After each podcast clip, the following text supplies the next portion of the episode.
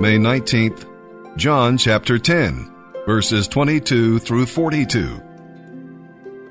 It was now winter, and Jesus was in Jerusalem at the time of Hanukkah. He was at the temple walking through the section known as Solomon's Colonnade.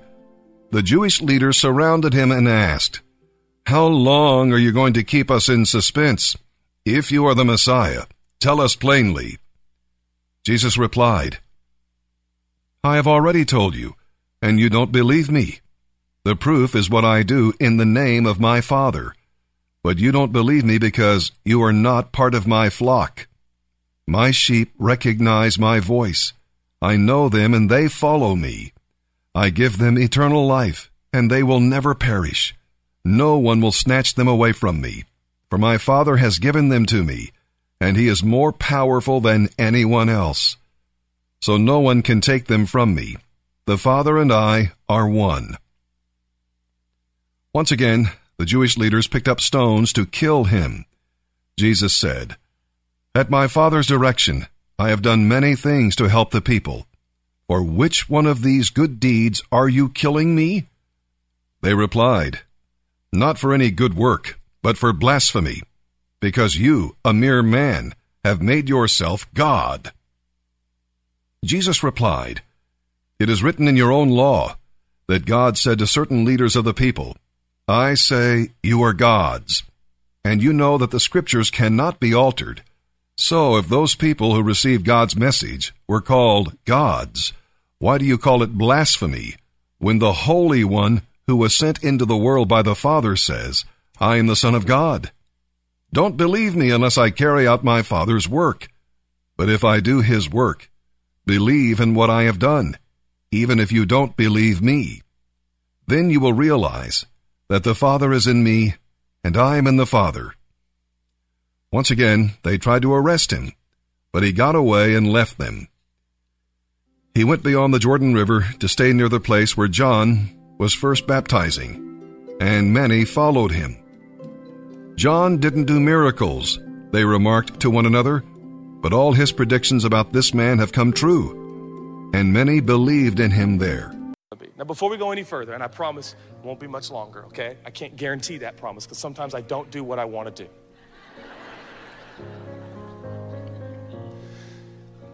Can, can, can, can, can we come together on one big thought before we go any further? And, and that is that this idea that is being popularized in modern society and culture, and it's been around for longer than modern culture and society, and that is that your feelings are truth. This is one of the scariest ideas floating around right now in our culture. And this is what we are being told. We are being told that if you have feelings, dare I say, you have repetitive feelings, you have feelings that keep coming back, for you to resist those, or for you to fight those, or for you to stand against those, or question those, you are fundamentally disingenuous and you are not authentic. When you have repetitive feelings, those feelings are not just feelings, that is who you really are. Those urges, those desires, those impulses, that defines who you are. So lean into that, follow those impulses, follow those desires. In other words, live your truth, or more specifically, live how you feel. Okay, okay, okay. At face value, it kind of sounds fun. I'll admit that. I'll admit that. It does.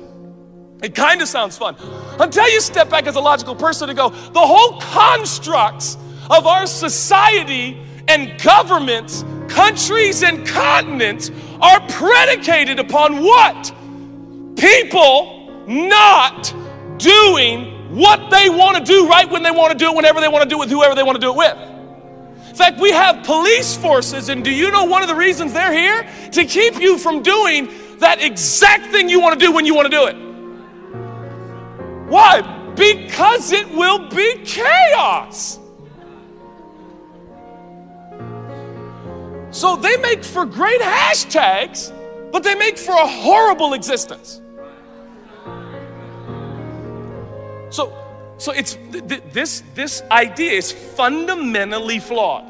That we all go from this place and hey, I felt it again. Oh, there it is again. Yep, that's I'm gonna do it. That's me. No, no, no. Don't follow your heart. Listen to me. Question your heart. Jeremiah says the heart is wicked and deceitful. Who can know it? The answer is not you, not me, only one, the one who made it, God. Question your feelings, question your desires, question your heart. One of the most diabolical ideas or advice you could ever get is hey, slugger, champ, follow your heart. Who can even define the heart? Do you know how many centuries theologians have debated what the mind, the will, the heart, the soul? The, I mean, the guy in front of me in the plane that I fly into Portland, he's reading a whole thesis on the soul, and the guy read. We're confused. The heart is just, it's kind of like, it's, it's, it's, it's, I don't know, follow your heart. I can't even find my heart.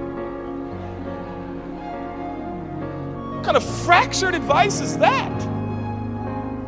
I believe living by feelings is a fundamentally dehumanizing existence. It reduces you, it animalizes you. You become animalistic and you end up living by your instincts. And I am here to say that I have never met a single person, and I've been out and about a bit. I've never met the person who says, Hey, can I tell you my story? I have learned to do what, whenever I feel it, however I feel it, I do it right. I act immediately on what I feel, my sensations, my desires, and my urges. And can I just say, for the last 25 years, the trajectory of my life has gone steadily just like this. I am so happy and fulfilled. Never. Instead, you meet people who've taken this simple yet absolutely toxic idea. And what do they end up with? Man, I, I don't know. I, I, I've lost. I, have I've done it. I, I'm, what do I do now?